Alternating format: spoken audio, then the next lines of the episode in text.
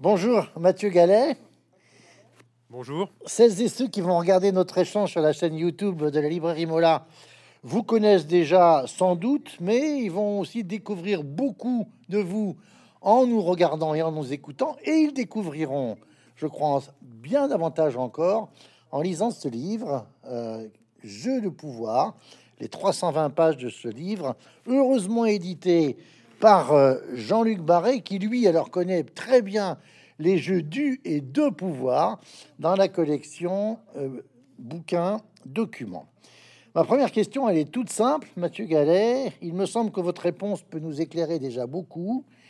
Qui sont Geneviève et Jean, Louisette et Pietro? Alors vous pourriez me répondre que j'aurais au moins pu lire la deuxième ligne de votre dédicace c'est-à-dire vos grands-parents, mais au-delà de leur position dans votre généalogie, est-ce que vous pouvez nous parler d'eux? Parce qu'on les retrouve un peu comme un fil rouge dans le livre, mais parlez-nous de, de, Geneviève, de Pietro et, des deux autres. Alors, ce sont mes quatre grands-parents. J'ai encore la chance euh, que Geneviève et Jean, donc mes grands-parents maternels, sont euh, toujours en vie. Et donc j'ai eu la chance de pouvoir leur, euh, leur dédicacer euh, euh, ce livre. Ils ont 89 et bientôt 93 ans. ils sont en bonne forme.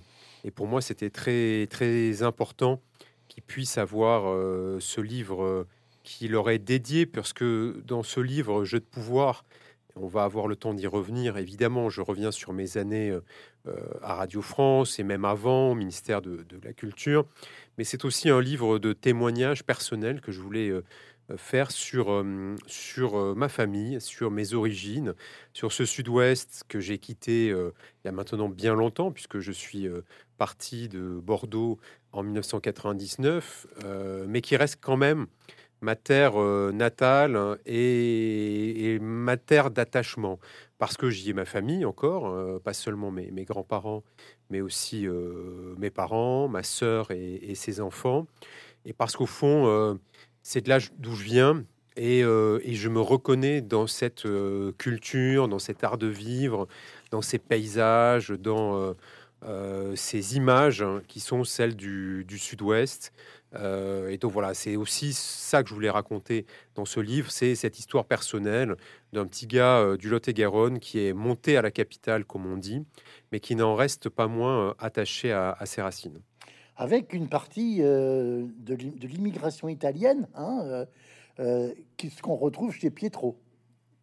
Oui, mon grand-père paternel, donc ça s'entend pas dans mon patronyme, puisque Gallet, ça sonne très français. Mhm. Mais en l'occurrence, mon, grand-père Pietro est, originaire de Trévise, en Vénétie, et il est venu dans les années 30 donc vraiment, à l'époque où on avait besoin de main-d'œuvre euh, dans cette vallée de, la Garonne, il est venu avec, euh, avec ses frères, avec deux de ses frères, euh, puisque c'est une famille, je crois qu'ils étaient sept au total, en France. Donc vraiment, en arrivant, j'ai envie de dire, les mains dans les poches, hein, parce que c'était pas un choix de venir en France, et tout simplement la propriété familiale à côté de Trévise n'était pas assez grande pour que toute la famille puisse vivre de l'exploitation de la terre. Et les Italiens sont un, grand peuple euh, de, migrants.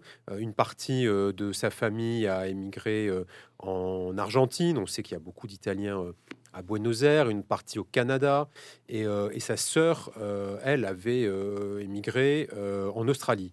Ce qui a fait qu'il y a quelques années, je suis allé à Sydney voir ma, ma famille australienne. Euh, et, donc, c'est ça que je voulais raconter aussi, c'est que vraiment ces origines d'une immigration économique dans la France rurale des, années 30, comment ce, paysan italien qui arrive, euh, qui a une vingtaine d'années, euh, qui rencontre ma grand-mère qui, elle, a 16 ans quand il se marie, qui, elle, est du Cru, hein, donc à côté d'Agen, à La Fox précisément.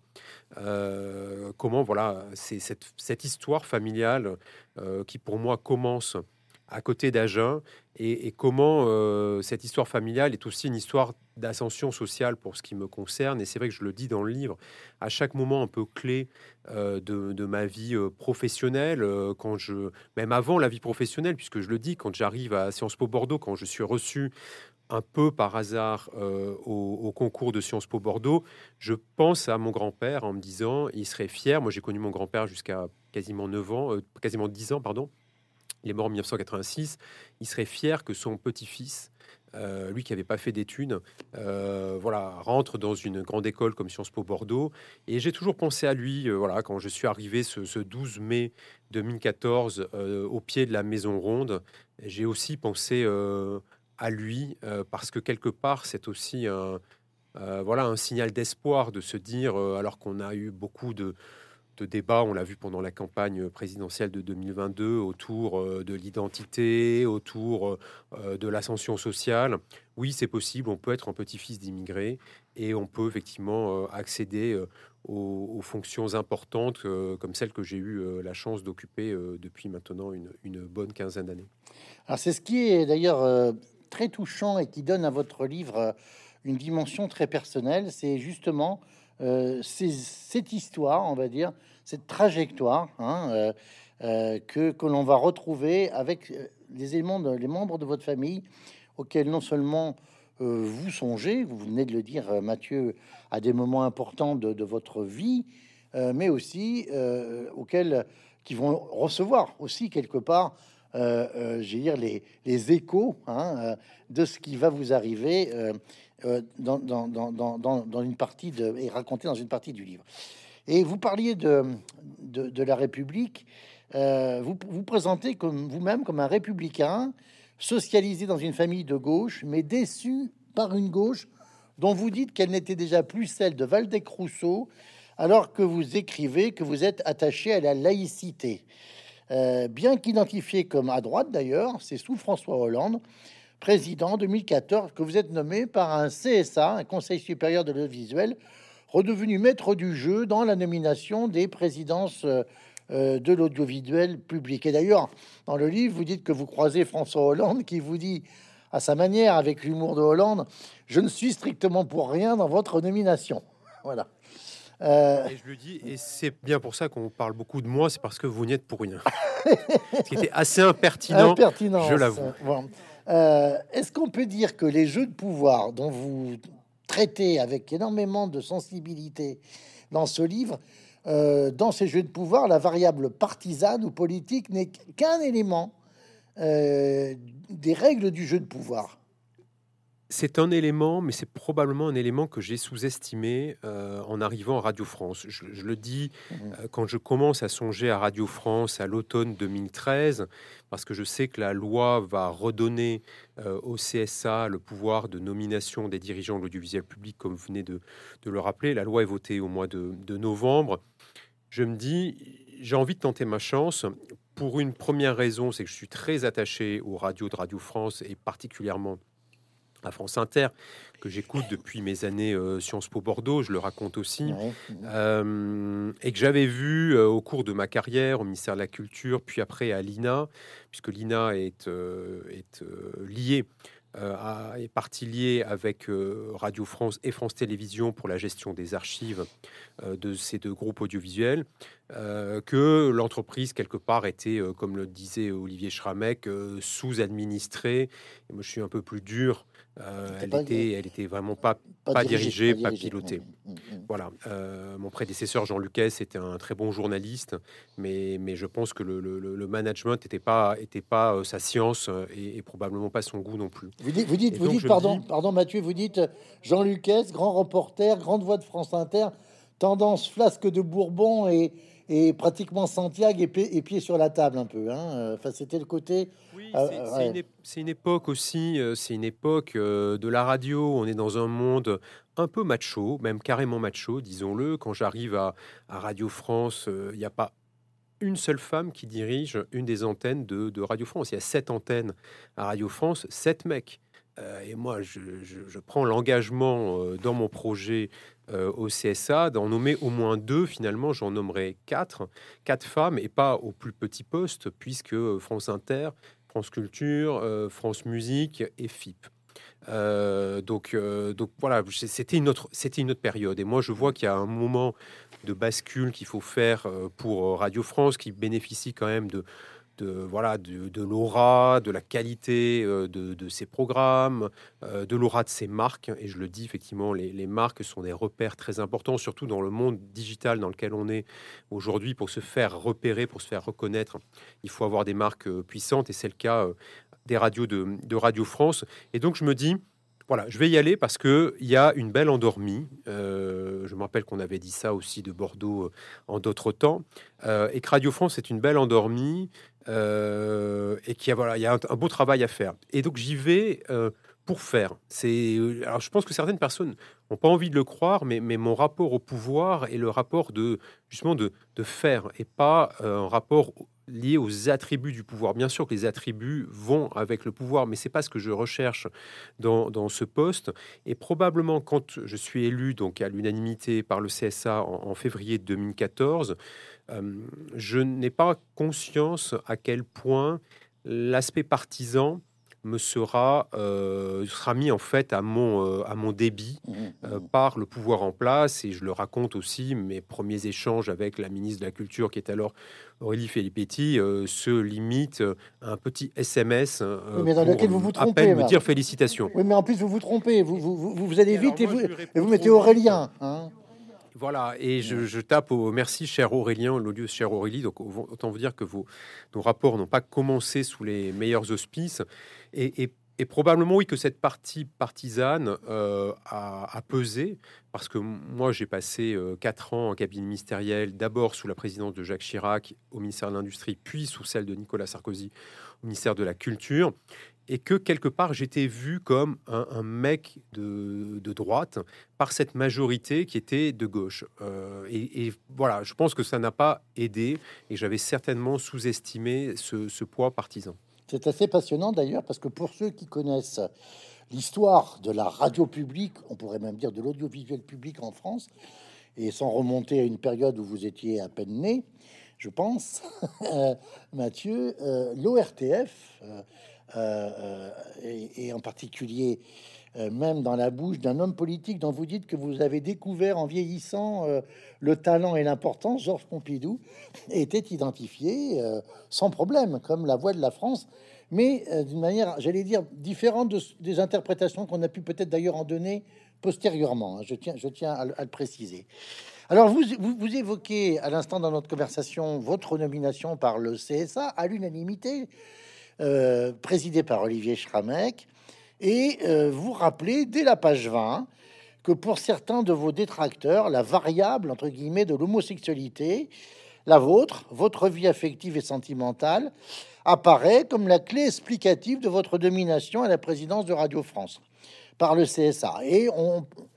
Même qui vont dire euh, Olivier Schramek est, un homosexuel, comme on dit dans le placard, c'est-à-dire non assumé, et c'est ce qui explique euh, le choix de, ce grand et beau jeune homme, euh, euh, Mathieu Gallet. Bon, en fait, qu'est-ce que cette première alerte, si je puis dire, ou ce premier élément, qu'est-ce que ça dit, à votre avis, de la société française, ce genre d'explication?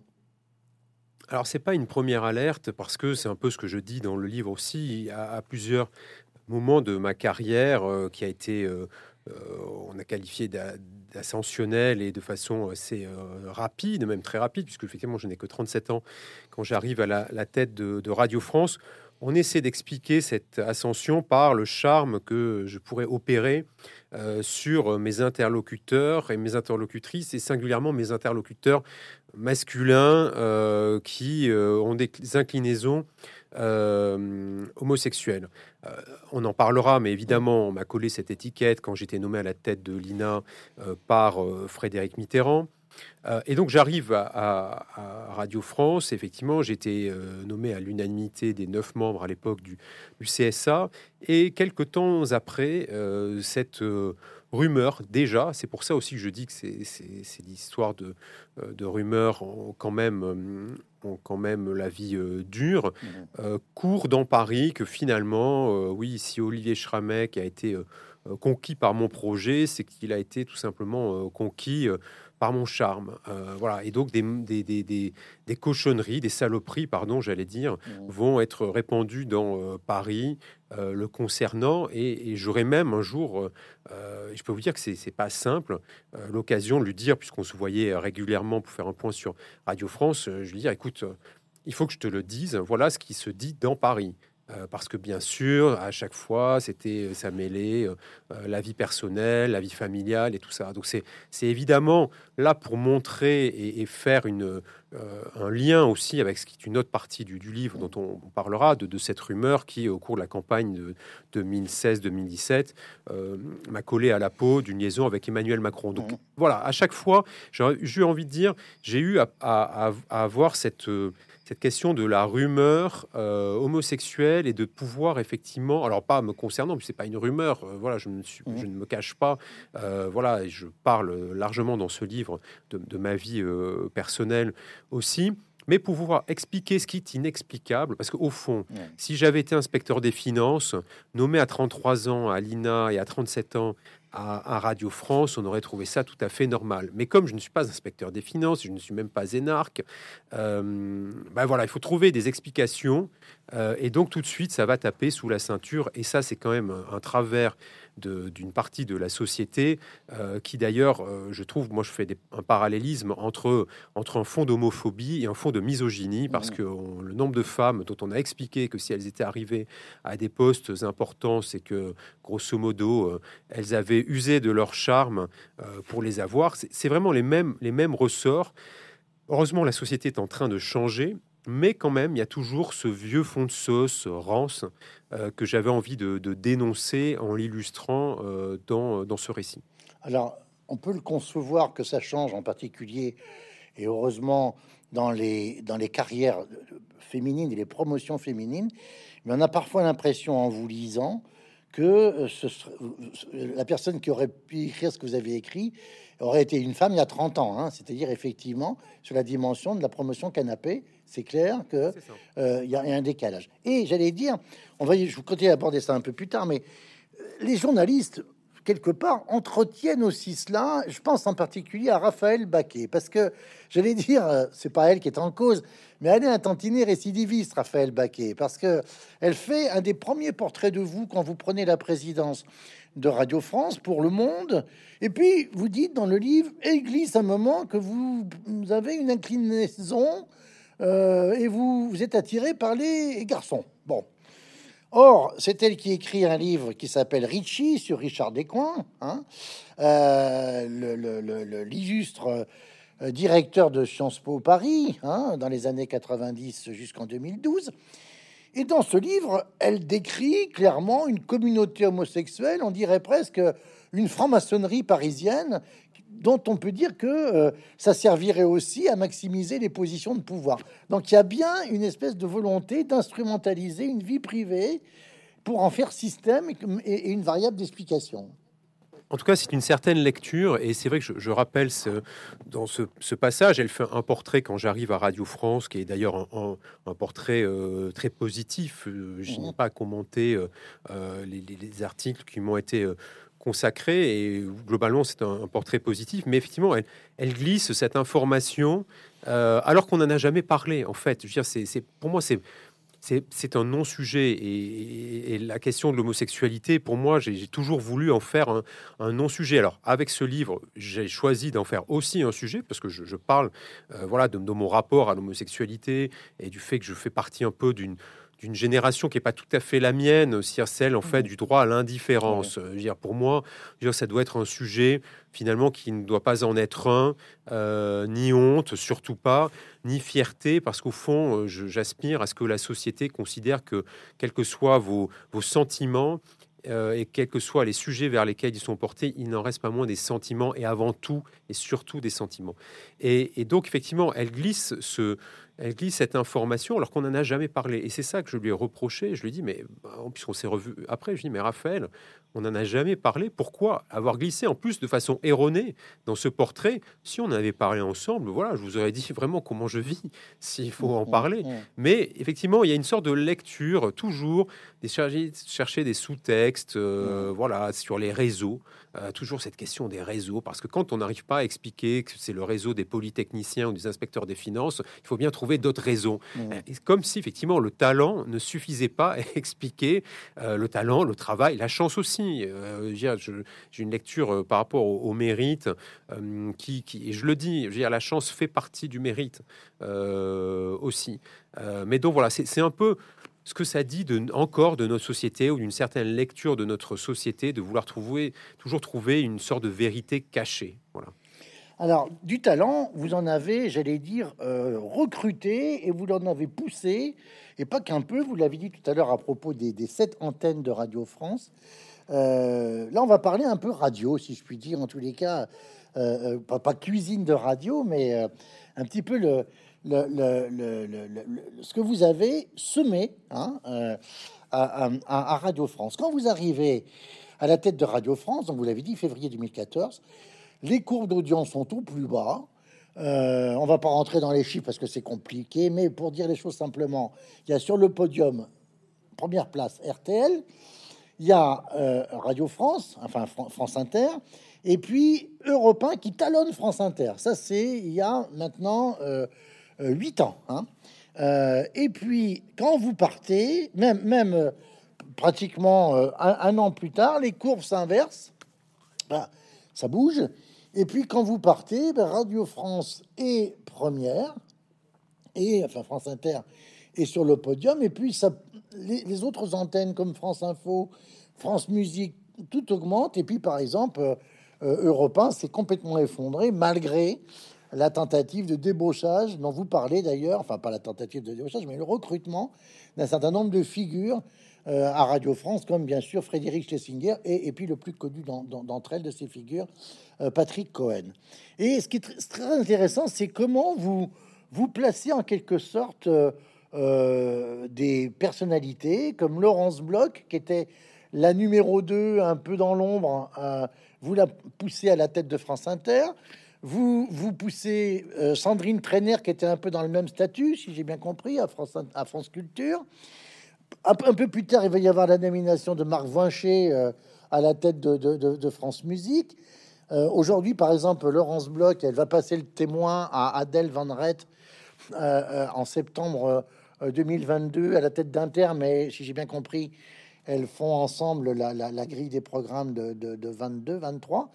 Comment et, et, ça met un peu en avant des rôles qu'on connaît peu, c'est-à-dire les directeurs d'antenne, les directeurs de programmes, etc. Comment on fait une radio qui marche? S'il si y, avait une, y avait une recette, vous, vous nous le diriez.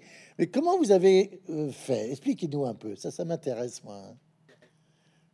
J'ai eu la chance d'avoir euh, deux mois entre ma nomination qui intervient en février 2014 euh, et l'arrivée, le début de mon mandat qui est le 12 mai 2014.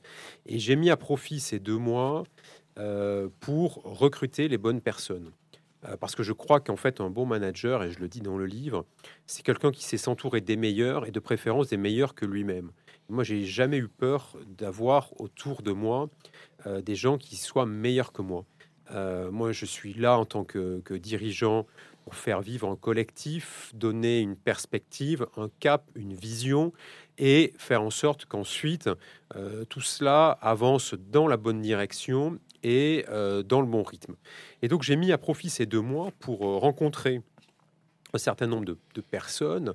C'est vrai que j'avais très envie de nommer donc des femmes et j'avais même pris cet engagement dans euh, mon équipe euh, de radio et je rencontre Laurence Bloch, qui est à l'époque euh, la directrice adjointe d'Inter, que Philippe Val avait fait venir auprès de lui. J'avais dit à Philippe Val que de toute façon, il ne pouvait pas rester parce que vraiment l'ambiance était, devenue très détestable et délétère entre les équipes et, lui, malgré un certain nombre de, vrais succès qu'il a mis en place. Hein, et Philippe Val est quelqu'un qui a voilà, pour qui j'ai beaucoup de respect euh, pour toutes les, idées. C'est un homme formidable euh, d'idées, probablement que le management n'était pas sa, voilà, sa meilleure qualité. Et je rencontre Laurence Bloch, dont le nom m'est soufflé par David Kessler, qui à l'époque est le conseiller pour la culture et les médias de François Hollande à l'Élysée, que je connais depuis longtemps, et par Frédéric Mitterrand. Et, je rencontre une femme, et au bout de ces deux heures qu'on passe ensemble, je dis à Frédéric Schessinger, qui est dans mon équipe euh, comme directeur euh, des antennes et des programmes du groupe, écoute, euh, voilà, on l'a, notre dirigeant de, France Inter, elle connaît tout de l'intérieur, et le seul conseil que je lui donne, c'est, je lui dis, vous savez, le job de numéro 2 et le job de numéro 1, c'est pas le même job. Là, vous êtes numéro 1. Et donc, quand on est numéro 1, euh, dans votre comportement, il faut probablement mettre plus d'empathie, savoir mettre la distance quand il faut, et savoir mettre les moins dans le cambouis, juste ce qu'il faut, mais pas trop, parce qu'il y a des équipes qui sont là pour ça. Et c'est toujours le rapport entre, voilà, qu'est-ce que le dirigeant euh, doit faire Est-ce qu'il s'occupe de tout euh, Ou est-ce qu'effectivement, il délègue Et moi, j'ai un rapport, effectivement, euh, au management qui, qui, passe par la confiance. Et donc, voilà, quand j'ai donné ma confiance à quelqu'un, euh, bah, ensuite je lui fais confiance et je délègue. Alors ça ne veut pas dire que la confiance, je la reprenne pas. Quand certains euh, manquent à cette confiance, on en parlera mmh. peut-être un peu plus mmh. tard. Euh, et donc, je crois que pour faire une bonne radio, il faut tout simplement avoir les bonnes personnes. il faut, dans le cas de Radio France, que chacune des antennes ait une une identité, une couleur mmh. d'antenne qui lui soit propre. Et c'était le grand problème en arrivant à Radio France, c'est que tout le monde faisait un peu tout et ce mmh. voulait surtout. Et donc quand je suis arrivé, j'ai dit bon voilà, France Inter, c'est la grande généraliste qui doit être à la fois populaire et de qualité. France Culture, ça doit être la chaîne des savoirs et de la connaissance, mais qui doit pas faire du France Inter parce que sinon il n'y a pas besoin de France Culture mmh, mmh, euh, pour ça. France Info, ça doit être la chaîne du breaking news, de l'info. C'est-à-dire dès qu'il y a quelque chose d'important qui se passe, on doit l'entendre sur France Info. Et France Info était devenue une, une radio où on n'entendait que des chroniques préenregistrées. C'était plus du tout la promesse de l'info mmh. France Musique, je m'étais fait des amis aussi en disant France Musique, d'abord la musique et dehors les musicologues. Euh, voilà, parce que j'ai dit, ça suffit qu'à chaque fois qu'on arrive sur France Musique, vous avez des gens qui vous font des commentaires. Euh, voilà, avant tout, pour aimer la musique, il faut écouter la musique. Euh, j'ai donc euh, voilà, c'était une bataille euh, de premiers instants de dire maintenant on va arrêter de blablater et on va passer de, la musique et, ainsi de suite. Et donc voilà, c'est il n'y a pas de recette miracle. Si c'était le cas, sinon je serais parti faire de la radio ailleurs. Puis la radio, c'est un média d'habitude. Et donc je pense que quand on change les habitudes des gens, il faut faire très attention. Il faut y aller avec la bonne dose. Alors, en arrivant à France Inter, c'est vrai qu'on a changé 70% de la grille, euh, ce qui je ne recommanderais pas euh, en temps normal, mais on était tellement bas dans les audiences mmh, que mmh. finalement, euh, il fallait, on avait touché le fond de la piscine, il fallait mettre un coup de pied pour, pour remonter pour féminiser, pour rajeunir, pour avoir une radio qui ressemble davantage à la société à laquelle elle, elle s'adresse.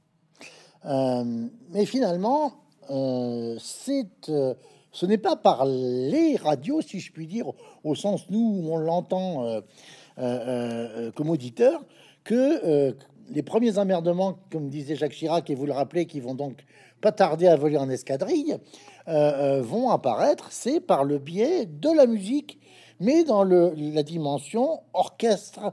Maintenant, aujourd'hui, euh, Sybille Veil a fait en sorte que on parle de la maison de la radio et de la musique. Hein. Mais vous, commencez euh, votre mandat, si je puis dire, confronté à un sacré caillou que le, gouvernement euh, met dans votre chaussure, ou l'État, hein, l'actionnaire principal, c'est un trou de, de 20 millions d'euros hein, dans, le, budget. Alors vous apprenez très vite à parler la, non pas la langue des signes, euh, mais la, langue techno, on dit pas euh, plan de restriction budgétaire, on dit plan de redressement des comptes. Hein, donc vous avez, vous, avez, vous avez bien assimilé cette lexicologie.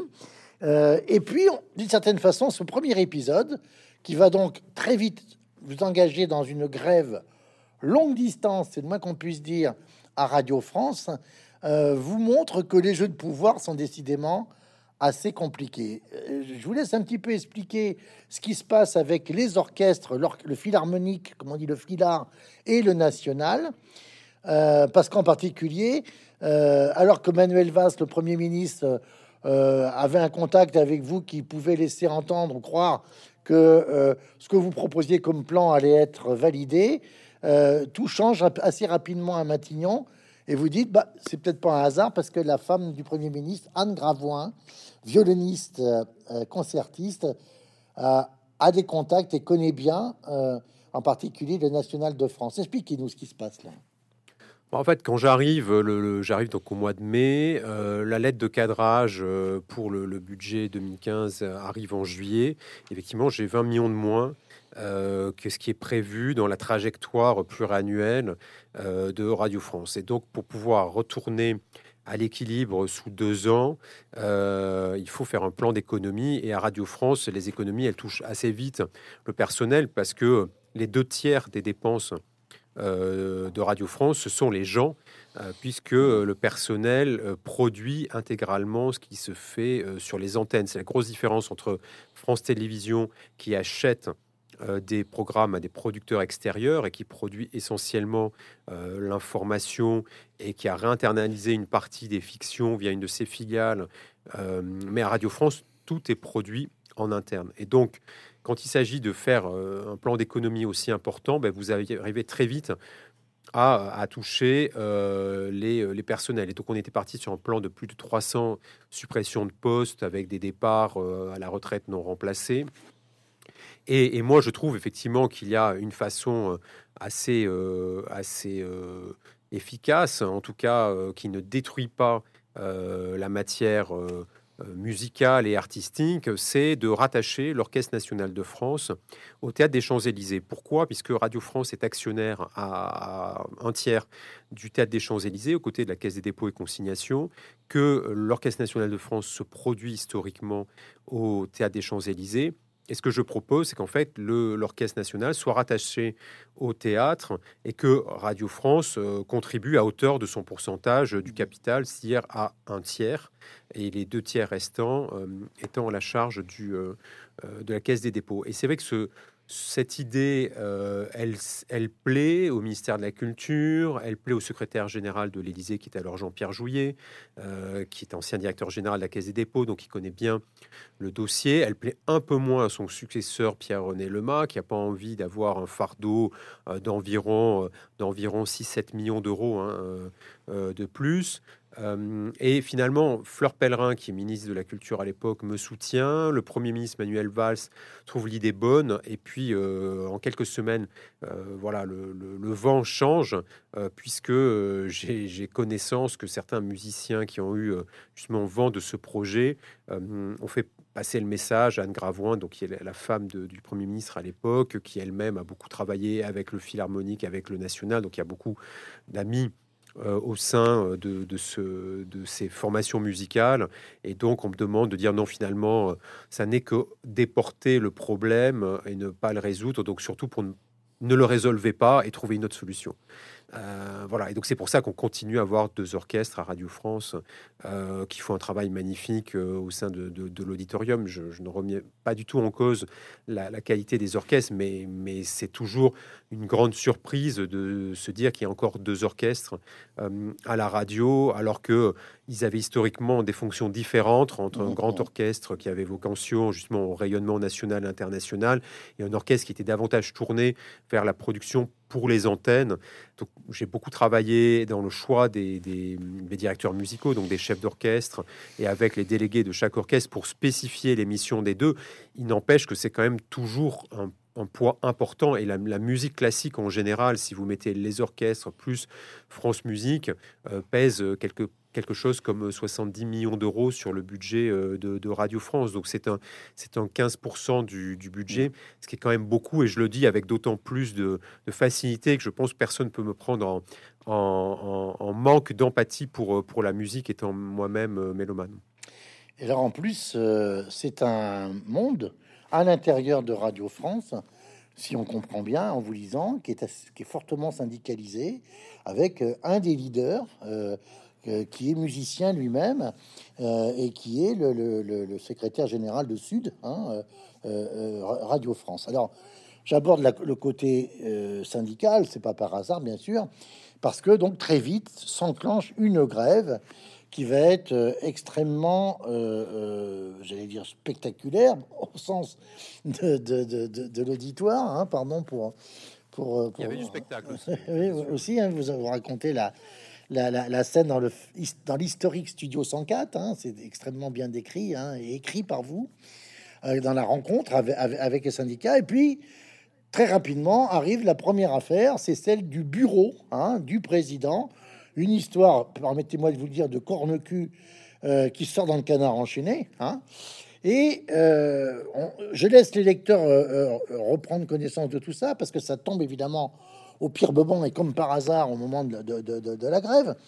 Mais je retiens que une de vos premières réactions, c'est de franchir la porte du bureau de votre directrice générale déléguée, s'appelle Catherine Sueur. Pour la petite histoire, c'est la fille de Jean-Pierre Sueur, hein, ancien euh, euh, maire d'Orléans et toujours sénateur. Je crois même qu'il est président de la commission des lois euh, au Sénat, je pense toujours. Catherine Sueur, qui vient de rejoindre en avril 2022 le prestigieux poste de chef du service de l'inspection générale des finances. Bien. Vous dites Catherine Sueur, c'est the girl next door, comme on dit, hein, la copine dans l'appartement d'à côté.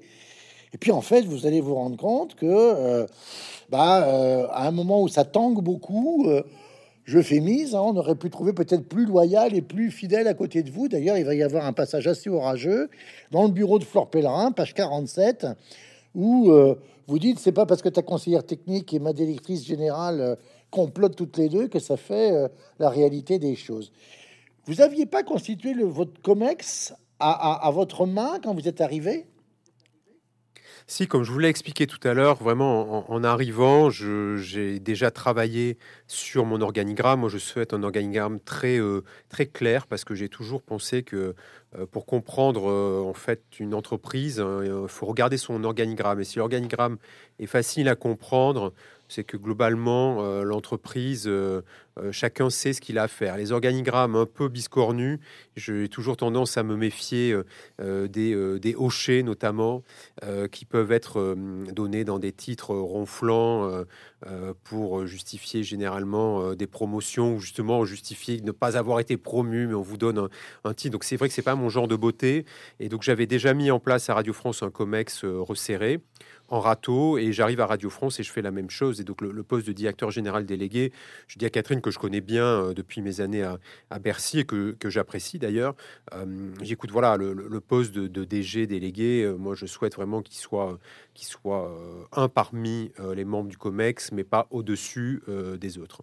Et, je ne suis pas les conseils d'un certain nombre de, gens de, qui me suivent dans mon équipe depuis l'INA, ou même, je dis, de membres du CSA qui me disent euh, mais ne garde pas ta ne garde pas ta DG, euh, il te faut ta DG à toi. Et comme moi je connais Catherine et que je l'apprécie, je dis non, je vais pas non plus euh, décider de faire partir les gens pour les faire partir. La même chose pour Olivier Poivre d'Arvor, qui est le seul des directeurs des sept antennes que je, garde à la tête de France Culture parce qu'il a fait un bon job et, et je souhaite effectivement qu'il reste. Et, et probablement que voilà, Catherine, on a à peu près le même âge, euh, on se connaît de, longue date.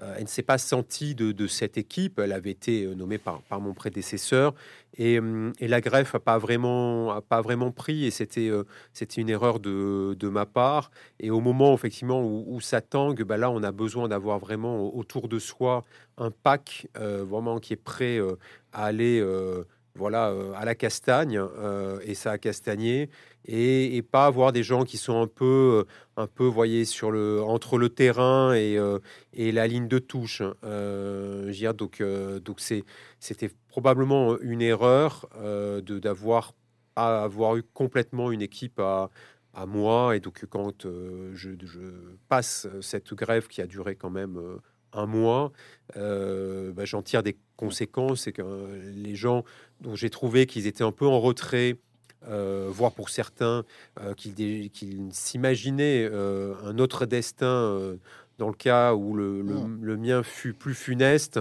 ben, ces gens-là partent. et, pour moi, dans, le travail, la fidélité, la compétence et la loyauté sont, sont trois vertus qui ne sont pas négociables. et donc, quand il y a un manque de loyauté, évidemment, euh, ça ne peut pas être euh, acceptable et donc les gens doivent partir.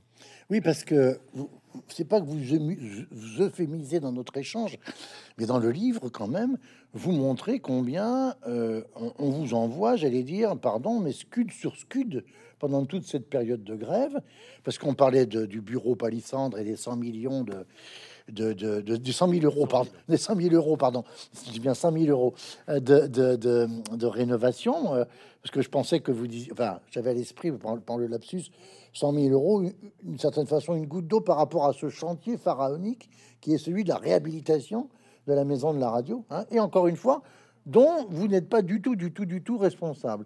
Mais vous constatez. Il aurait fallu une inspection des finances euh, demandée, diligentée par le président de la République lui-même euh, pour arriver à ces conclusions que euh, voilà, je, sur le bureau en palissandre, euh, ça faisait partie des travaux qui avaient été programmés avant euh, mon arrivée. Et, puis, je l'avais dit, je lui dis, mais le bureau, le jour où je partirai, je l'emmène pas avec moi. C'est pas le bureau de Mathieu mmh. Gallet. Mmh, c'est le mmh. bureau historique du président de l'ORTF et aujourd'hui du président de, de, Radio France. Et d'ailleurs, je, rappelle cette anecdote. Quand j'arrive à Radio France, je ne veux pas occuper ce bureau. Les lecteurs le verront. Voilà, je, je, ne veux pas occuper ce bureau parce que j'ai envie d'envoyer un signal aussi. Et finalement, Frédéric Schlesinger me dit, non, tu dois tu dois l'occuper parce que c'est le poste du pouvoir. Bah, finalement, de temps en temps, il faut se fier à ses instincts. C'est ça que j'ai envie de dire. Mon instinct m'avait euh, dit que ce bureau, il fallait pas l'occuper parce que voilà, euh, j'allais, euh, je, voilà, je le sentais pas. Euh, de même que je ne veux pas changer la voiture de fonction en arrivant, même si elle approche des 200 000 km, et que je dis aux, services généraux, euh, ben, le leasing, vous le prolongez encore de six mois, mais sinon les gens vont se dire, il arrive, la première chose qu'il fait, il change sa bagnole. Euh, alors on a essayé aussi de me dire que j'avais changé ma voiture, même si c'était six mois après, qu'elle avait 200 000 km, et il a fallu encore une fois que l'inspection des finances raconte que j'ai eu quand même trois inspecteurs pendant deux semaines à éplucher mes notes de frais pour qu'à la fin, on conclut que ça représentait un avantage fiscal pour l'entreprise d'avoir changé cette voiture parce que j'avais pris une hybride. Et donc Radio France pouvait effectivement, grâce à cette hybride plus petite, enfin, tout ça, vous parliez de, de, de, corne-cul ou de cloche-merle, mais vraiment, vu de l'intérieur, c'était ça, mais ça a été instrumentalisé pour pouvoir effectivement me faire chuter parce que je dérangeais clairement, il y a le pouvoir qui n'accepte pas euh, mon arrivée, il y a les syndicats qui n'acceptent pas les réformes, et puis il y a tous les gens que j'ai sortis en arrivant, euh, voilà, notamment des antennes.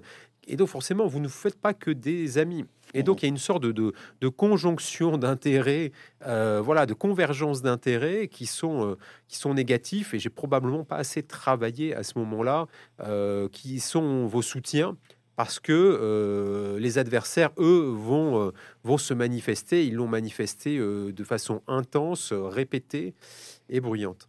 Il y a même un, journaliste, je crois, que, que, vous, que vous remerciez, hein, si je puis dire, et, qui va intégrer le, cabinet de la, de ministre de la Culture, avec la directrice ou le directeur de cabinet, je sais plus, qui vous appelle pour vous en prévenir. Alors, je vous cite dans le livre à propos de, la gauche socialiste. Vous dites, sans être un adversaire, je n'étais pas des leurs. Je découvris vite combien la gauche savait être sectaire et clanique. Le fait de ne pas appartenir à leur camp allait marquer durablement mes relations avec les représentants de l'État jusqu'au plus haut niveau. Alors, je ne veux pas me faire l'avocat du diable, euh, Mathieu, mais est-ce que vous pêchez pas un petit peu par euh, peut-être encore, encore par naïveté, parce que finalement, tout pouvoir fonctionne sur le modèle du clan et développe une sorte de, une forme d'ostracisme euh, à l'égard de ceux qui n'en sont pas, y compris d'ailleurs, et vous savez, voyez dans quel euh, coin je regarde, y compris ceux qui disent qu'ils ne sont ni de ceci ni de cela. Euh, ils sont aussi dans des formes claniques euh, et on peut même dire d'ailleurs, parfois, c'est même pas une question de camp, c'est d'être de la même chapelle à l'intérieur du bon camp, non? Oui, alors je, n'étais pas naïf et je ne je récuserais l'idée de naïveté parce que de toute façon on me croirait pas trop si on me disait euh, voilà ce garçon est naïf. Euh, je pense que j'ai un CV suffisamment rempli pour qu'on imagine que je le sois complètement.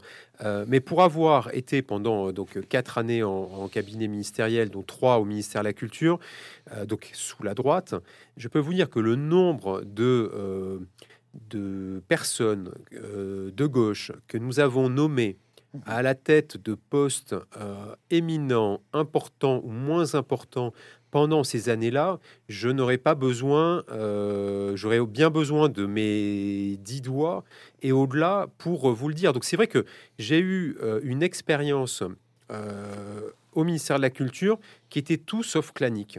Euh, et où, parce que le ministère de la Culture et le monde de la culture était un monde qui est quand même plus à gauche euh, traditionnellement euh, qu'à droite, voilà, on ne s'est jamais dispensé d'avoir des gens très bons, quand bien même ils avaient fait du cabinet ministériel 10 ou 15 ans avant. Et je, je, donne un exemple, quand à la tête de l'INA en 2011, il s'agit de euh, renouveler un certain nombre des administrateurs indépendants au conseil de l'INA. Je propose moi-même à Michel Boyon, qui est à l'époque le président du CSA, le nom de Agnès Salle, mhm. qui a fait toute sa carrière à gauche pour intégrer le conseil euh, parce que euh, voilà Agnès a été directrice générale de la BNF notamment et je pense que c'est une très bonne chose d'avoir sa compétence au conseil d'administration et même quand elle est nommée par Roy Petit pour me succéder à l'INA euh, lors d'un pot de départ euh, avec euh, les, cadres de l'INA. Je dis, de toute façon, si j'avais dû choisir quelqu'un, Agnès, c'est toi que j'aurais choisi. la suite a montré qu'elle n'avait pas à peu près ou exactement les mêmes, voilà, les mêmes dessins à, mon égard. Donc c'est vrai que moi je n'ai pas cette approche-là parce que ça n'a pas été la pratique du pouvoir que j'ai connu au ministère de, de la Culture. Euh, et j'ai découvert à cette occasion, euh, quand la gauche revient au pouvoir en 2012, effectivement, un pouvoir qui, lui, euh, sait bien faire la part des choses entre les gens qui sont marqués à droite et les gens qui mmh. sont marqués à gauche. Alors aujourd'hui, on est peut-être dans un monde du dépassement, puisqu'on a des gens et de droite et de gauche. mais effectivement, dans ces années 2012-2017, je peux vous dire que quand vous n'étiez pas, quand vous n'aviez pas la carte quelque mmh. part, on vous l'a bien fait sentir. Alors, puisque vous parlez du ministère de la Culture, Mathieu, dans votre livre, vous évoquez un, aspect qui est tout à fait saisissant à propos du ministère. Vous dites que sur ces 25 dernières années, alors euh, euh, on compte 13 ministres de la culture. En fait, c'est 14 euh, si on rajoute l'actuel nommé il y a quelques semaines. 14 en 25 ans, durée de vie moyenne à peu près deux ans, un petit peu moins de deux ans d'ailleurs, quand euh, antérieurement, Malraux a fait 10 ans en continu et Jacques Lang 10 ans, alors entrecoupé, mais 10 ans aussi rue de Valois. Euh, et vous dites, c'est très intéressant, vous dites, les ministres de la Culture qui se sont succédés depuis 25 ans n'avaient pas, avec le président de la République en poste, même si, par exemple, comme euh, Christine Albanel, il y avait une vraie proximité entre Chirac et elle, vous dites, elle était la plume de Chirac à l'Élysée. C'est elle qui écrit, entre autres, le discours dit du Veldiv hein, de juillet 95. Euh, euh, mais vous dites, ces ministres de la Culture n'avaient pas eu la proximité qu'il fallait avec le président de la République. C'est quand même assez original cette situation en France par rapport à l'Europe, où on voit que la culture se décide à l'Élysée, comme, à l'époque euh, euh, sous l'Ancien Régime euh, au, Louvre avec Louis XIV ou à Versailles. Non, c'est une, c'est une tradition qui se perpétue parce que finalement, le, protecteur des arts et des lettres, à l'époque, c'était le monarque. hier, aujourd'hui, il est républicain. il est élu au suffrage universel direct, mais il n'empêche que voilà, le protecteur de l'Académie euh, française est toujours euh, le président euh, de la République, par exemple. Donc, je pense que ce lien, il est absolument indispensable, cette proximité entre le président de la République et son ou sa ministre de la Culture. Et moi, j'ai bien vu la différence entre Christine Albanel et Frédéric Mitterrand. Je le raconte dans le livre, Frédéric euh, Mitterrand avait vraiment la, confiance de Nicolas Sarkozy. Christine Albanel a perdu rapidement cette confiance. Et pour gagner des arbitrages, euh, bah, c'est absolument clé. Et, la nomination de, Rima Abdul Malak comme, comme ministre de la Culture euh, par Emmanuel Macron, je pense qu'aujourd'hui c'est une bonne chose puisqu'elle était sa conseillère. Euh, de même que précédemment, Audrey Azoulay avait été la conseillère de François Hollande et est devenue ministre de la Culture quand Fleur Pellerin a été remerciée. Donc je pense que ce lien, il est, il est vraiment très important pour pouvoir faire avancer, euh, avancer effectivement les, dossiers qui comptent au, ministère. Alors, comme le temps passe, ben, on va aborder justement le, le monarque républicain, euh, avec quand même, avant, d'arriver à, ce par quoi d'abord débute votre livre, et puis ensuite euh, vous y revenez longuement dans le corps du livre, je voudrais quand même indiquer que pendant votre présidence à, Radio France, où vous avez réussi à, j'allais dire, passer le cap des tempêtes en survivant euh, mm, politiquement, si je puis dire, au sens de, gouvernance, hein, euh, à, la tête de Radio France, à, cette grève inédite depuis 1968. Hein. Euh, les relations sont extrêmement tendues avec votre ministre de tutelle, avec Fleur Pellerin. Et puis, comme on continue à essayer de vous, de vous euh, poser problème ou des problèmes, eh bien, on va chercher dans votre présidence Alina, finalement, votre, votre gouvernance Alina.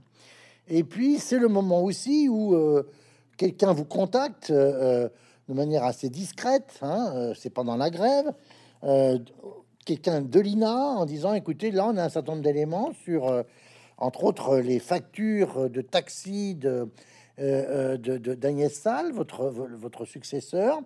Et puis, vous constatez que quelques semaines plus tard, cette affaire sort euh, dans, la presse. Ça va être la chute d'Agnès Salle, hein, avec une colère énorme du président de la République, François Hollande, hein, par rapport à son comportement. Mais d'une certaine façon, vous le dites, je, me trouve moi aussi euh, mis en cause hein, euh, dans ma, gestion de, l'INA, et ça va être euh, quelque part quatre ans avant l'engrenage qui va aboutir au procès dont on aura l'occasion de, reparler, qui est donc postérieur à l'élection présidentielle de 2017. Alors, on arrive à, à, ce qui constitue un des éléments de, ces jeux de pouvoir.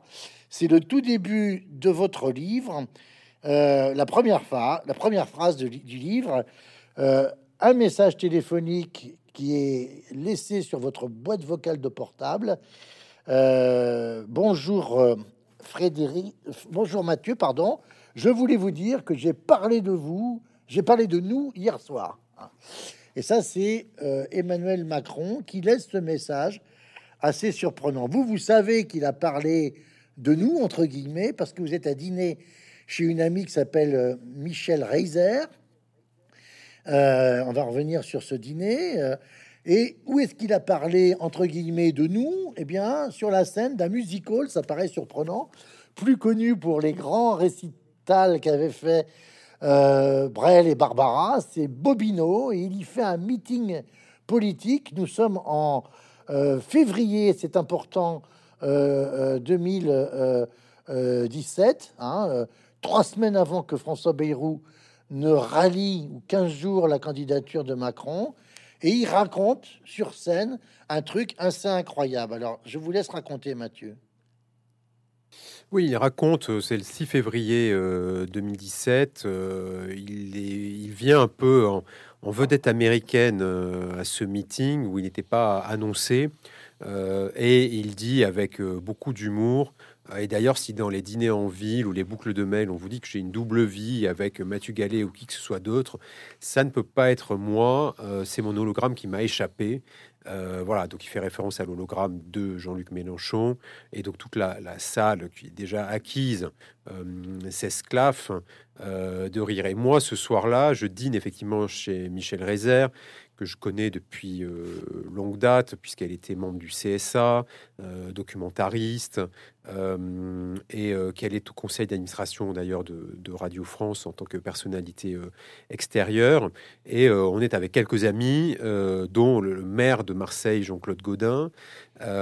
et donc moi, je vois effectivement ce voilà, mon portable qui vibre beaucoup, euh, beaucoup de, journalistes qui m'envoient des SMS pour me dire est-ce que tu étais au courant?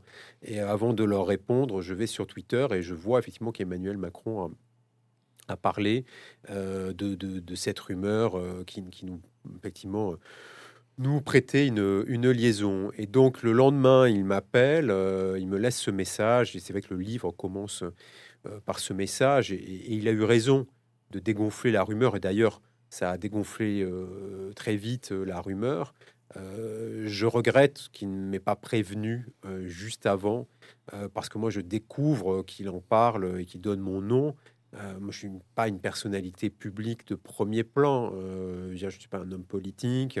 je suis un dirigeant d'entreprise, certes visible, mais qui n'a rien à voir avec, avec le monde politique. Et c'est vrai que tout d'un coup, ça me jette aussi dans cette euh, arène-là.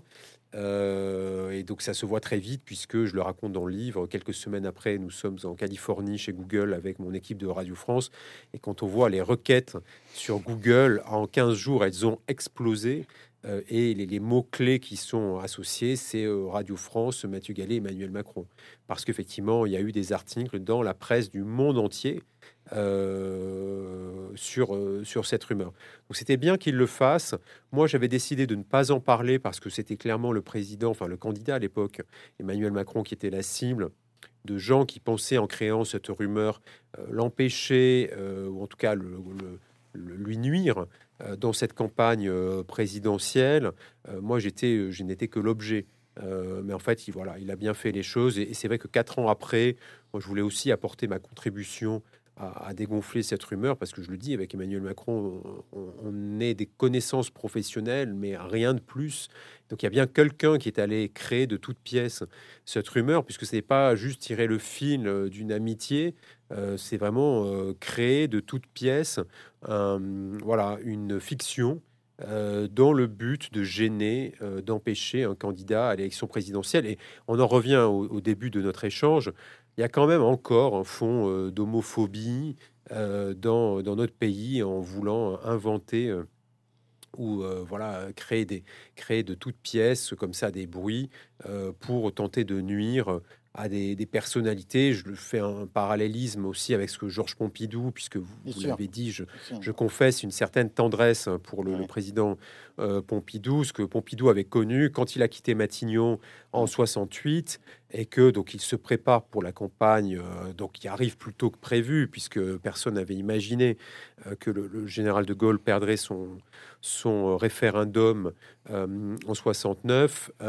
et que voilà l'affaire Markovitch, dite Markovitch, où on parle là aussi d'affaires Salas qui viennent salir le couple, hein, parce que à chaque fois, et je le dis beaucoup dans le livre, je pense aussi à, à cette femme, à Brigitte Macron, qui a dû qui a dû effectivement quand même subir bien des avanies euh, parce que leur, leur, histoire est quand même singulière. Mmh, mmh. Euh, même si je dis qui n'a pas été un jour amoureux de son professeur ou de sa professeure, ce qui est plus singulier, c'est de se marier avec vous, quelques années. Euh, vous-même en quatrième. Oui, je le hein, confesse. Hein, ma, hein, professeure de français de, de, quatrième, qui, qui m'a, avec qui j'ai entretenu une, une, correspondance ensuite. Et donc voilà, les, les gens se, se ont besoin de salir euh, des, des, histoires singulières comme la leur, et je pense qu'elle, effectivement, a eu beaucoup à en souffrir. On l'a vu encore dans la campagne 2022.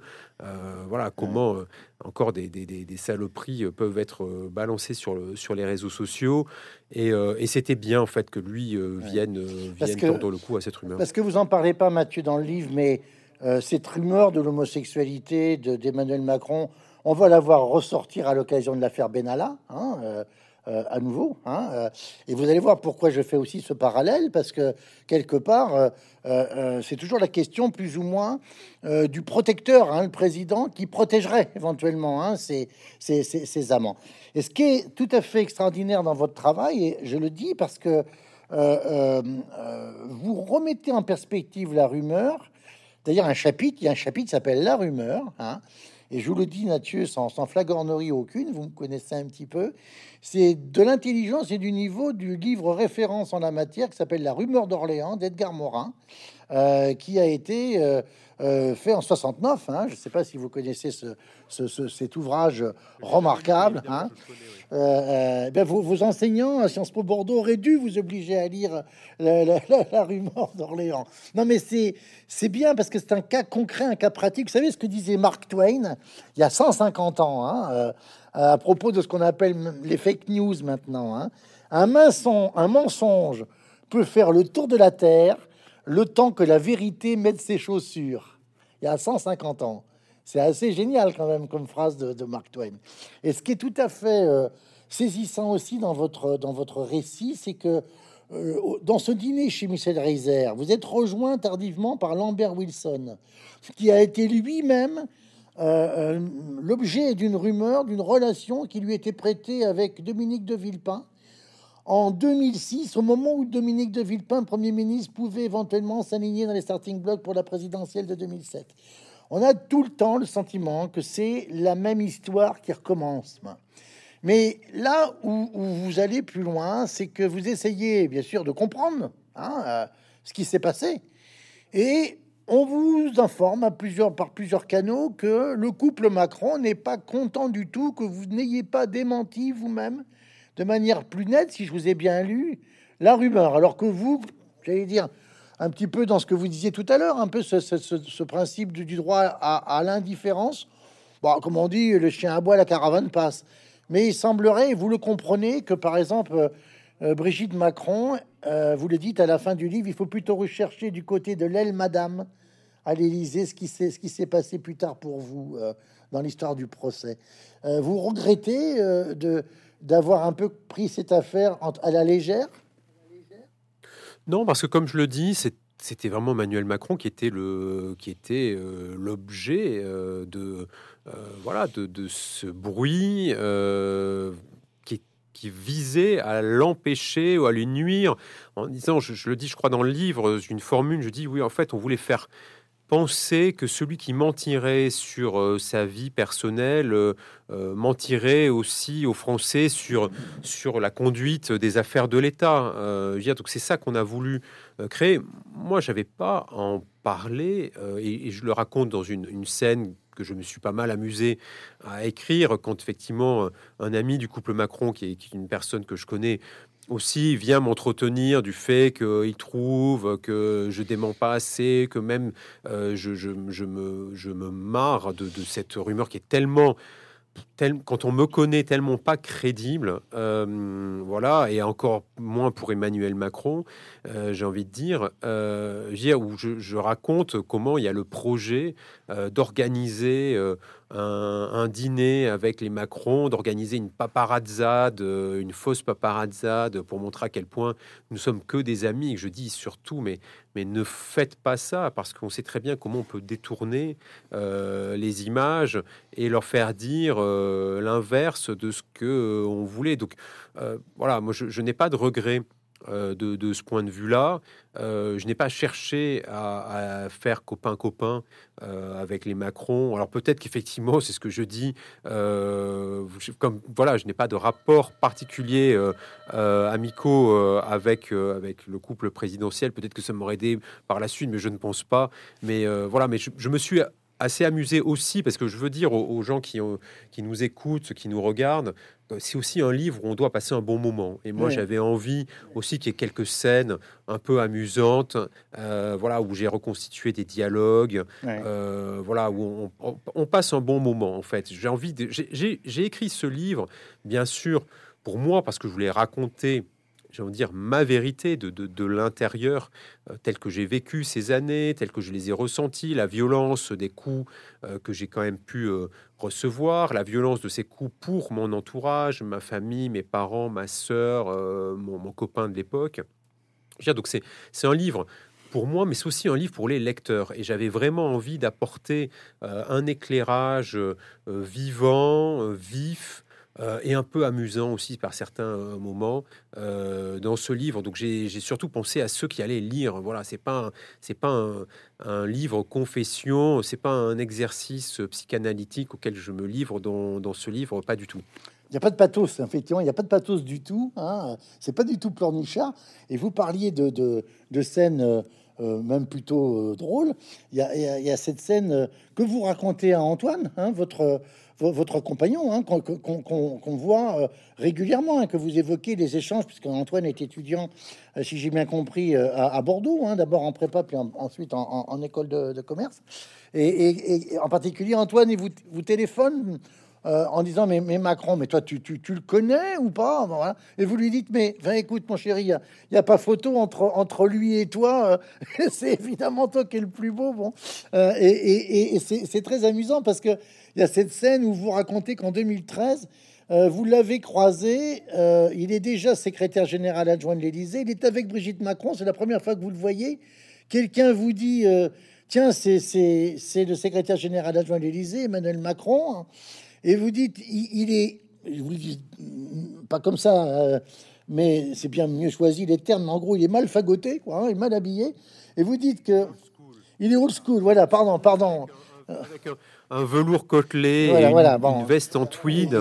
Et, je dis effectivement, je dis euh, des deux, effectivement, euh, celui qui est le plus âgé c'est pas celui qu'on croit parce que elle, elle a, voilà, c'est une belle femme, euh, voilà, elle a du pep, c'est lui un côté un peu papy, voilà. Ce qui est très drôle parce que vous le dites pas comme ça, mais vous, allez au théâtre du Vieux Colombier assister à une représentation d'Hernani. On a l'impression que dans la querelle des anciens et des modernes, Emmanuel Macron, il est plutôt du côté des anciens, quoi. Hein. Si je me suis permis de prolonger, en gros. Hein. Bon, bon, nous, nous oui, c'était effectivement Hernani. Euh, euh, nous, nous, sourions euh, là où les choses vont devenir véritablement dures. Et ça, c'est passage autour du procès. D'ailleurs, le titre du chapitre, je pense évidemment, est choisi parce que ça renvoie au procès de Kafka. Hein. on, est, on est dans cette dimension. Hein.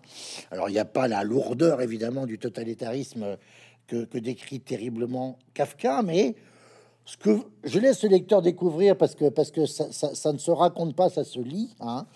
La première audience hein, euh, euh, au tribunal judiciaire de Créteil, ça dure de 14h à 2h du matin. Vous êtes défendu par euh, Christophe Ingrin, qui est un ancien de Sciences Po Bordeaux lui aussi, mais diplômé 4 ans avant vous. J'ai j'ai vérifié, je me suis permis de vérifier dans l'annuaire. mais vous l'avez retrouvé dans le biais des, par le biais du réseau des anciens élèves hein, de, Sciences Po Bordeaux.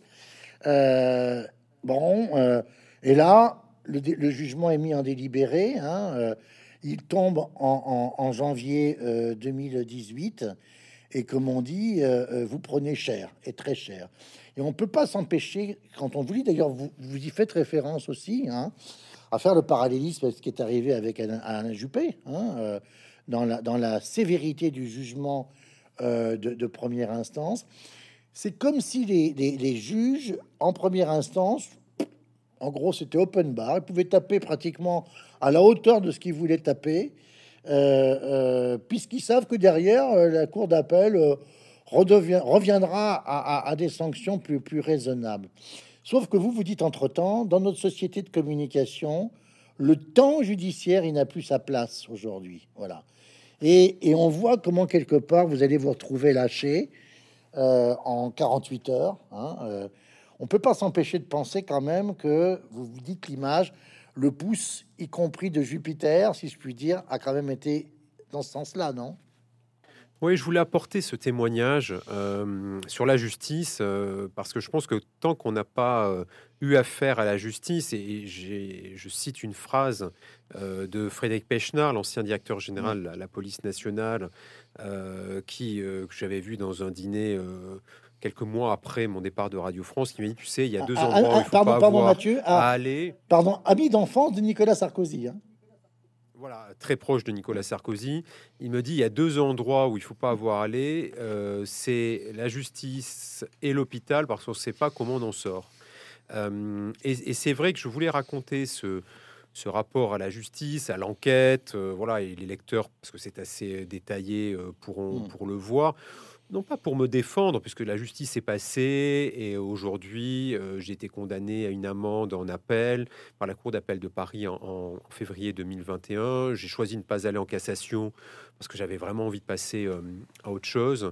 et voilà, je, je, paie pour, bah pour, là, pour les négligences qui ont été les miennes dans la gestion des, des contrats de consultants à l'époque de l'INA, puisque c'est de ça dont mmh. il s'agit. Mais j'ai envie, j'avais envie de raconter de l'intérieur comment ça se passe, comment effectivement les juges rendent la justice aussi dans un état de, de parfois de, de dénuement euh, euh, physique. Euh, dire, quand vous arrivez au, tribunal judiciaire de Créteil, alors il a été refait depuis, mais heureusement parce que voilà, c'était quand même dans un très sale état. et puis je voulais rappeler aussi apporter cette, ce témoignage que voilà, les juges jugent et parfois avec une méconnaissance, notamment euh, du fonctionnement des entreprises, qui m'a beaucoup mmh. étonné. Euh, quand euh, une des assesseurs euh, demande mmh. à un témoin à Créteil, mais c'est quoi les IRP, donc les instances représentatives du personnel, parce qu'elle ne sait pas ce que c'est un comité d'entreprise. et c'est le président du tribunal qui lui dit, les, par exemple, le comité d'entreprise ou les délégués du personnel, ou quand la, la présidente du, du, de la Cour d'appel de Paris, Cour d'appel de Paris, euh, me demande mes revenus euh, mmh. euh, et je lui dis 8000 euros, elle me demande si ce sont mes revenus annuels. Sans calculer que c'est probablement à peu près ses émoluments hein, et, et, que 8000 euros divisé par 12, on n'est pas très loin du RSA. donc, donc voilà, c'est ça que je voulais mmh. aussi euh, montrer cette violence. Et, et, je suis pas là pour me justifier. Je crois que le, livre n'apporte pas une justification. J'essaie vraiment de, de, de, décrire de façon assez, euh, assez froide, puisque le temps a passé. C'est aussi pour ça que j'ai choisi d'écrire ce livre quatre ans après mon départ et pas euh, dans l'immédiateté après mon, mon départ de, de, Radio France, justement pour garder l'essentiel. mais effectivement, je voulais apporter ce témoignage sur qu'est-ce que c'est la justice de l'intérieur. Je ne veux pas trouver des circonstances atténuantes aux juges qui n'ont pas été, qui n'ont pas beaucoup trouvé, au moins en première instance, me concernant, mais quand même, il y a un environnement euh, dans les, moyens matériels, dans euh, la formation euh, des magistrats qui quand même, moi, me questionne beaucoup pour l'avoir vécu de, de l'intérieur. Vous dites, vous dites quand même, page 273, que, bon, certains ont, manifestement du plaisir à avoir ce que vous appelez un quart d'heure warolien, hein, euh, euh, euh, c'est-à-dire le fait de on va se faire quand même entre guillemets un people, quoi. Hein, c'est pour ça que je, hmm. je, reparlais de, je repensais à Alain Juppé, hmm. effectivement, avec cette, cette une de, de Libération qui m'avait marqué, où on le voyait voilà une photo prise de plongée euh, quand il est, il est, condamné à Nanterre en, première instance et, où euh, les attendus du, du, tribunal sont voilà Alain Juppé qui a trahi la confiance du peuple souverain avec une violence. C'est-à-dire que, pardon, Mathieu, il faut préciser que ça, c'est dans les attendus du, du, jugement de première instance, écrit par le président du, la présidente du tribunal. Hein. La présidente du tribunal de Nanterre concernant Alain Juppé à l'époque et, que la, décision de justice est très très lourde pour, euh, pour Alain Juppé, ce qui provoque son départ de la mairie de Bordeaux, son départ mmh. d'ailleurs euh, au Québec, on, s'en souvient, euh, et que le procès en appel finalement revient très très en deçà mmh. de ça, ce qui a été le cas me concernant, puisque en première instance, j'avais une, peine de prison avec sursis d'un an, et que en, appel, euh, la peine de prison euh, a disparu et j'ai été condamné à une amende. Euh, mais il n'empêche, le temps médiatique est celui, effectivement, de, bah, du premier procès. Mmh. En appel, il y avait personne en appel, il y avait personne parce que quelque part, je n'étais plus personne pour un certain nombre de journalistes, puisque j'étais finalement aujourd'hui cet entrepreneur qui a, qui a construit euh, et co-créé euh, Magellan, euh, une mmh. application de, podcast. Je n'étais plus le président de Radio France. Et puis finalement, en appel, surtout quand il s'agit d'avoir une peine qui est, qui est moins importante, ça n'intéresse personne. Mmh. Qu'est-ce que ça veut dire effectivement de, de la justice des hommes? Qu'est-ce que ça veut dire de la présomption d'innocence? Ce serait trop long de partir sur, cette, sur ce, mmh. ce débat. Euh, aujourd'hui, euh, quand vous voyez que voilà, aujourd'hui, euh, l'ouverture d'une enquête préliminaire vaut pour certains déjà une forme de condamnation. Euh, donc voilà, c'est il y a beaucoup de questions. En tout cas, moi, ça m'a beaucoup interrogé sur le rapport que nous avons à la justice, sur le rapport justement à la présomption d'innocence ou au contraire à la présomption de culpabilité Parce que je peux vous dire, quand vous arrivez au tribunal, c'est plutôt une présomption de culpabilité, que vous êtes obligé de, de montrer mmh. en quoi vous n'êtes pas coupable. Euh, c'est quelque chose qui, qui, peut broyer de, de, de l'intérieur et je voulais apporter oui, ce, ce témoignage-là. Et puis il y a aussi, euh, euh, et vous le dites très bien dans le livre de manière très sobre mais émouvante, page 309, dans la plaidoirie d'un des ténors du barreau parisien qui est considéré à juste titre comme euh, une grande figure, maître Jean-Pierre Darrois, dans le cabinet duquel euh, plaide euh, Christophe Ingrin, et qui a tenu à venir vous défendre en deuxième en, appel. Vous dites, il parle de vos parents et des valeurs qu'ils vous ont transmises, le travail, le respect, le prix des choses et le sens des responsabilités. C'est très touchant. D'ailleurs, ça vous bouleverse. Hein, euh, et euh, je, rappelle quand même, pour qu'on comprenne bien, que ce qui s'est passé, ce qu'on vous a reproché à l'INA, dans la gestion de l'INA, fameux délit de favoritisme, là, ça aurait, pu, ça aurait dû relever tout simplement de la Cour de discipline budgétaire de la Cour des comptes, hein, dont le grand doyen de droit, Jean Rivero, hein, le nom vous dit peut-être quelque chose, mais c'est la génération au-dessus, Mathieu. Euh, Jean Rivero, c'était une grande figure du droit public, disait de la Cour des comptes euh, filtre le chameau et laisse passer le moustique. Hein, voilà. Hein, euh, pardon, filtre le moustique et laisse passer le chameau. Hein, dans ce sens-là. Filtre le moustique et laisse passer le chameau. Voilà. pour, pour, la Cour des comptes.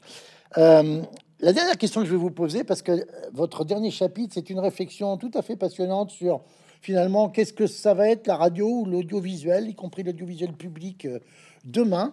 Euh, vous disiez tout à l'heure, euh, euh, mes parents et moi-même, nous étions des, des, France intériens. Hein, est-ce que vous, vous, dites, on vous, sent désireux à la fin de toujours servir l'audiovisuel, mais aussi, dites-vous, de partager vos convictions pour donner sens à vos actions? Est-ce qu'il y aura, à votre avis, Mathieu, un audiovisuel public encore dans, une dizaine d'années en France? Alors, je vous demande pas d'être Madame Irma pour que pour qu'un autre petit euh, euh euh, porté par le mérite républicain euh, puisse peut-être imaginer un jour se retrouver à, la tête de la prestigieuse Maison Ronde. En tout cas, pour qu'il y ait encore un audiovisuel français qui soit public comme privé, euh, je pense qu'il y a un travail de, transformation qui n'est pas achevé, bien au contraire. Euh, et c'est vrai que c'est la, fin du, livre hein, que voilà, je voulais ouvrir aussi sur, euh, sur des perspectives, partager un certain nombre de convictions que j'ai. L'audiovisuel public a un rôle singulier dans une démocratie. On l'a bien vu récemment quand on voit les élections hongroises où aucun sondage n'avait tablé sur une élection aussi confortable pour euh, réélection aussi confortable de Victor Orban, euh, mais le poids des euh, médias d'État, puisqu'ils ne sont plus des médias publics, ils sont clairement des médias d'État en Hongrie, ont fait un travail de propagande évident dans la campagne hongroise. Moi, j'ai eu la chance dans ma carrière de pouvoir siéger pendant quatre ans au conseil de surveillance de, l'INA polonais euh, et j'ai vu effectivement, euh, avec le retour du PIS en 2015, comment le pouvoir a totalement remodelé l'audiovisuel public euh, en Pologne pour avoir bah, des structures qui soient à sa main.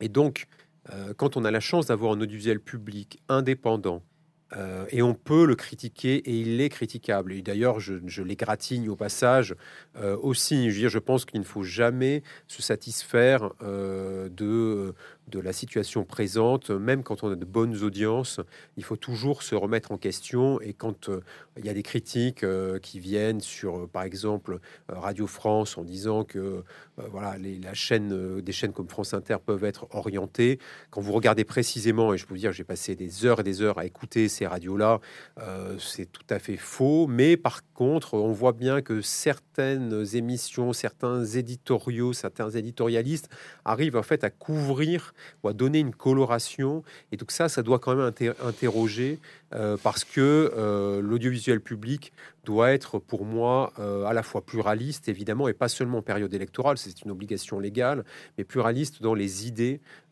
qu'il donne à, entendre. Mais au-delà de, de, de ces questions-là, pour que l'audiovisuel public reste fort et puissant, il ne doit pas perdre le lien avec les jeunes. Et au fait, ce livre, euh, c'est aussi un livre pour la jeunesse. Un livre pour la jeunesse, dans le sens où, comme je l'ai dit au début de cet entretien, j'ai envie de dire, vous pouvez venir de province, d'une région rurale comme la mienne en Lot-et-Garonne, être un des premiers à avoir fait des études supérieures dans votre famille et vous pouvez y arriver. Alors, ce sera moins évident, moins simple probablement que dans d'autres milieux sociaux, mais c'est possible et c'est de l'espoir que j'ai envie de transmettre euh, avec ce livre. Et c'est aussi une feuille de route pour l'audiovisuel public et pour l'audiovisuel en général. Si la radio et la télé perdent le fil avec les jeunes qui se détournent, vous avez vu les derniers chiffres qui ont été publiés, aujourd'hui les 18-24 ans regardent la télévision 1h10 par jour euh, contre une moyenne environ de 3h20 parce que vous avez une surpondération, une surreprésentation des plus de 50 ans qui, eux, regardent plus de 5 heures par, jour la télévision. Donc le vrai problème, c'est de perdre le fil avec euh, la jeunesse, parce que ça veut dire que dans les élections de 2027 ou de 2032, euh, vous aurez effectivement une, un débat démocratique qui sera confisqué, privatisé par des plateformes euh, qui sont toutes d'ailleurs euh, américaines aujourd'hui, qui ne font pas le, travail, et pas leur alors, c'est pas leur but premier euh, d'information du citoyen. Et moi, s'il y avait une raison pour lesquelles j'avais envie aussi d'aller à Radio France, c'est parce que je me dis, cet audiovisuel public, il a un rôle clé à jouer au moment où les citoyens prennent leurs décisions au moment du vote. Et dans une démocratie, et, singulièrement en France, tous les cinq ans, il y a ces élections très importantes, présidentielles, puis législatives, qui font vivre euh, notre pays. Et donc, Aujourd'hui, pour moi, l'enjeu, c'est que l'audiovisuel public doit se réformer pour être une entreprise plus forte, unique, Aujourd'hui, je suis pour effectivement un regroupement de France Télévisions, Radio France, France Média Monde dans une seule entité. Regardez, la BBC est en train de faire des choix très douloureux mais très nécessaires entre euh, la radio, la télé, le numérique, l'international, le national. Je pense qu'effectivement, on doit continuer à aller dans ce sens au niveau français et doit devenir davantage des plateformes dans le sens où les contributeurs, euh, qui soient effectivement euh, à travers des chaînes comme les chaînes YouTube, on le voit bien avec notre exercice aujourd'hui, sont aujourd'hui des, espaces euh, de, contribution et de vie du, dialogue euh, des idées euh, et donc du dialogue démocratique que les, les entreprises audiovisuelles publiques et l'audiovisuel public dans son entièreté doit prendre vraiment à bras le corps. Aujourd'hui, on n'est plus dans un monde vertical où on a des sachants qui vous disent que vous devez penser ou, ou, dire. Non, aujourd'hui, les gens sont, ont besoin de contribuer. Et donc ça, c'est vraiment une révolution copernicienne pour l'audiovisuel public, pour ne pas perdre ce fil avec les générations à venir. Je suis content qu'on termine sur euh, cette perspective et prospective. Je renvoie quand même à ce livre que je montre à la caméra, hein, euh, euh, Jeu de pouvoir, au, jeu au pluriel, la vérité sur une affaire politico-médiatique, mais j'allais dire, ça va bien au-delà de ça. Hein. C'est à la fois une belle histoire, une belle histoire personnelle, euh, dont, on suit le, le, le, déroulement, avec, avec une, une conclusion où Régis Varnier, le grand cinéaste chez qui vous êtes, vous dit mais tu devrais vraiment écrire cette histoire. et ça tombe bien puisque votre maman, au tout début, page 32, vous a dit attention, si tu n'écris pas cette histoire, c'est moi qui vais l'écrire euh, à ta place. Donc elle vous menace en quelque sorte de ça. Et puis encore une fois, puisque Maya Virgin, je ne sais pas si je prononce bien le, patronyme, votre directrice de cabinet à Radio France, avec laquelle vous échangez euh, au plus fort de la tempête euh, avec, avec la grande grève et tout ce qui arrive à ce moment-là, vous lui dites, mais c'est un scénario digne d'une série télé. Alors c'est un mélange de Baron Noir et de House of Cards, mais dans première version, la version euh, anglaise avec Urquhart, hein, qui est la magnifique. Hein. Et donc tout ça est varié a promis qu'il le mettrait en scène, peut-être. Voilà. Hein. Merci Mathieu Gallier. Merci, merci beaucoup. Merci à vous.